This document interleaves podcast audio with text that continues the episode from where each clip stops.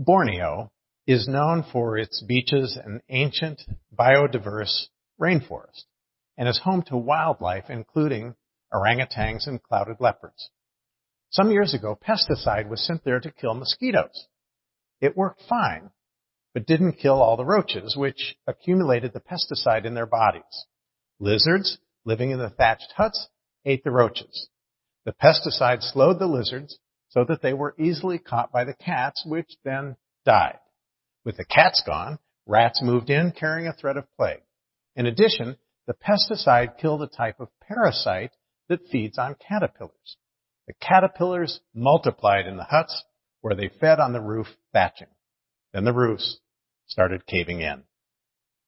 The need for balance in nature and ecological systems is obvious. But it's a little harder to put our finger on the notion of inner ecology and balance. Today, we are exploring the vessel and the vision and inner ecology. The first lesson from Genesis that Michael read for us shows the importance of everything in creation. And next week I'll be discussing how we as Christians can deal responsibly and faithfully with the ecological system of creation. Our second lesson, which Michael read for us on the other hand, moves us into the realm that is not concrete, this notion of inner ecology. So let's turn to that text. We have this treasure in earthenware vessels. There is a treasure inside our bodies. There is an inner and outer dimension to who we are. And both need to be nourished. A lifetime ago when I was in college, I worked as a waiter in a restaurant. A fellow waiter by the name of Ted had no sense of balance in his life.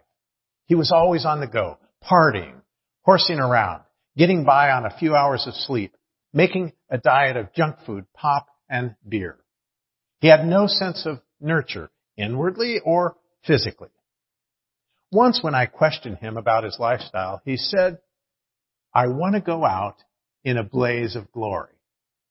I assumed he meant a blaze of self-indulgence and self-enjoyment. He seemed only to be living for himself. I don't know whatever happened to Ted, but I wouldn't be surprised if he's no longer living. Paul says, but we have this treasure in earthenware vessels to show that this transcendent power belongs to God and not to us. And then he goes on to say of us as vessels, we are afflicted in every way, but not crushed, perplexed, but not driven to despair, persecuted, but not forsaken, struck down, but not destroyed. J.B. Phillips translates these verses this way. We are handicapped on all sides, but we are never frustrated. We are puzzled, but never in despair. We are persecuted, but we never have to stand it alone. We may be knocked down, but we are never knocked out. For each word which describes one of his own weaknesses, Paul finds another which celebrates the character of the power of God that delivered him. Persecuted, but not forsaken. Struck down, but not destroyed.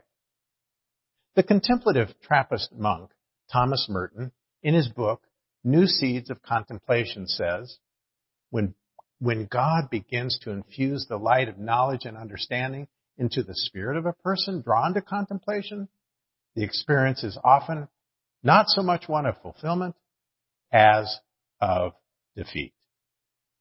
The story is told of a despairing patient who once went to a physician in Naples, Italy. He complained of the, he complained to the doctor of a severe melancholy. Regardless of what the man did, he could not manage to rid himself of a profound feeling of sadness. Said the physician, I know what can help you. Go visit the theater where the incomparable Carlini is appearing. Every day this great comedian convulses crowds of people with hysterical laughter. That is the answer, I am certain. Go see Carlini. Whereupon the patient burst into tears and sobbed, But doctor, you do not understand. I am Carlini. Sometimes we may need to look outside ourselves for help, but often we need to deal with things in our inner being. Part of recognizing our inner ecology is realizing that in this life, there is no such thing as total fulfillment. Life isn't always a bowl full of cherries. It has, it has mountains and valleys, and it will always carry with it trials and tribulations. But if this is part of what being a vessel means, what about the vision? Theologian and writer Frederick Buechner shares this observation. Through some moment of beauty or pain, some turning of our lives, we catch glimmers at least of what the saints are blinded by. Only then, unlike the saints, we tend to go on as though nothing has happened. Or perhaps you have, you have known someone who has gone through life with, with tunnel vision, only seeing a, a narrow section of what is out in front of them. As we consider the, the inward journey and our spiritual formation, should we not look with God's vision, not momentarily, but always? Paul gives us a clue to our inner ecology, our, our inner life cycle in verses 10 and 11. We are always carrying in the body the death of Jesus, so that the life of Jesus may also be made known in our bodies. For while we are always being given up to death for Jesus' sake, so that the life of Jesus may be made known in our mortal flesh. You see, as Christians, our inner life cycle is wrapped up in the dying and living of Jesus. If we are open to His presence in our lives, then we will also experience His death and resurrection. Inner ecology can be likened to nature. Some sense of, of balance is necessary. To always have death or plowed under fields inside is not good, nor is continually growing crops on a field, for that depletes the nutrients in the soil. Rather, there is a natural dying and replenishing of the soil so that new growth can come. And so it is in the spiritual life, the inner life, that during life, opportunities to die to the old will come time and time again.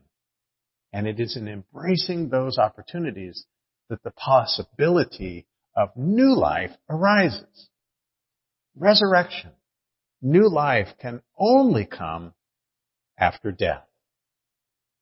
In the poems of Francis Thompson, there's a piece called Ode to the Setting Sun, and in it are these two beautiful lines.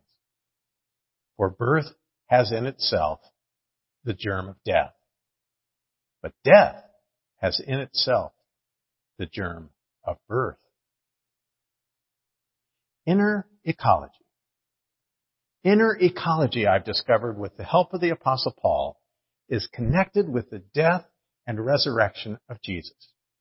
And there are many other ingredients in our lives, but they all find their greatest meaning in the shadow of the cross and the light of resurrection. Now, such other ingredients might include understanding the reality of the world around us, balanced with an understanding of God's kingdom, which is not of this world. Conscious moments and unconscious moments or sleeping. Calmness and tension. Sadness and joy. Hate and love. Fear and trust. Coldness and warmth. Closeness and openness. These and more find their ultimate meaning in terms of the dying and living of Christ. Paul concludes his view of the inner vision in verse 12 when he says, So death is at work in us, but life in you. Which is to say that, that sacrifice and suffering are necessary both internally and externally to meet the needs of others and to bring fuller life to them. The vessel and the vision enable the voyage, our, our living. And sure enough, in the final section of our scripture lesson, Paul sets forth this image for the, for the voyage. This is the reason we never collapse. The outward person does indeed suffer wear and tear, but, but every day the inward person receives fresh strength. And these little troubles, which are really so transitory, are winning for us a permanent, glorious, and solid reward out of all proportion to our pain. For we are looking all the time, not at the visible things, but at the invisible. The visible things are transitory. It is the invisible things that are really permanent.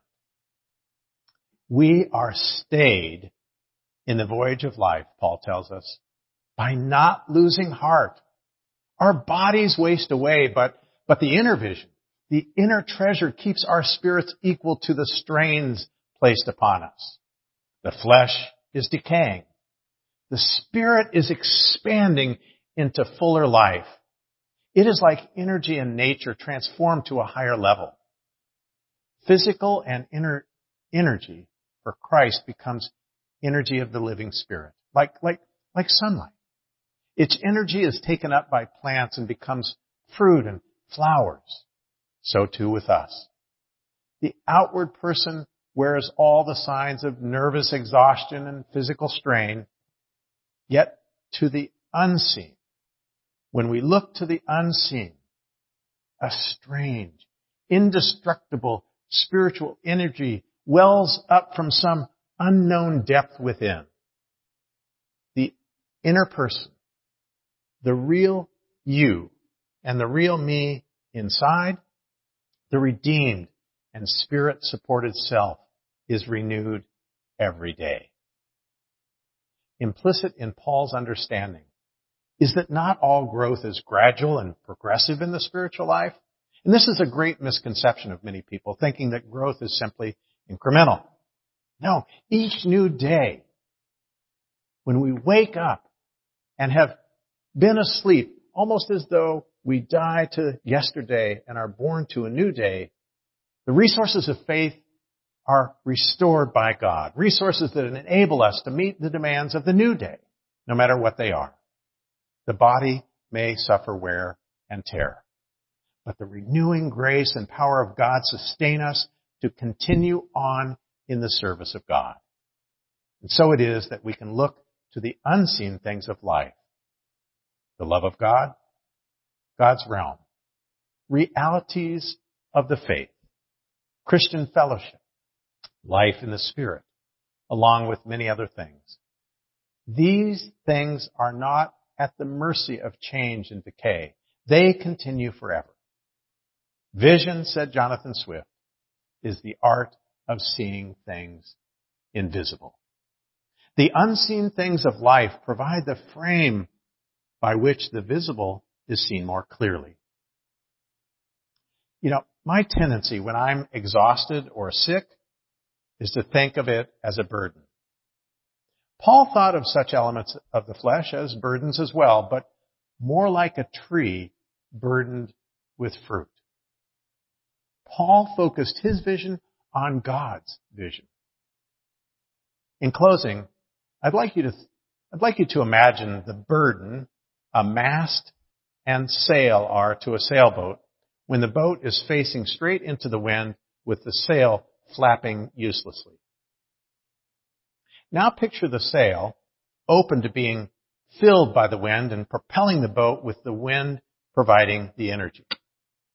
It is then there is real movement and power. Such is the life of faith. Internalizing God's ecological system, which includes the death and resurrection of Christ within us, allows the Spirit to give us the resources to meet whatever life brings and to show God's power and glory.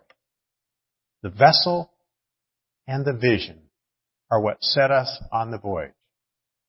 And it is God who equips us with the Spirit and the great gifts of death and life,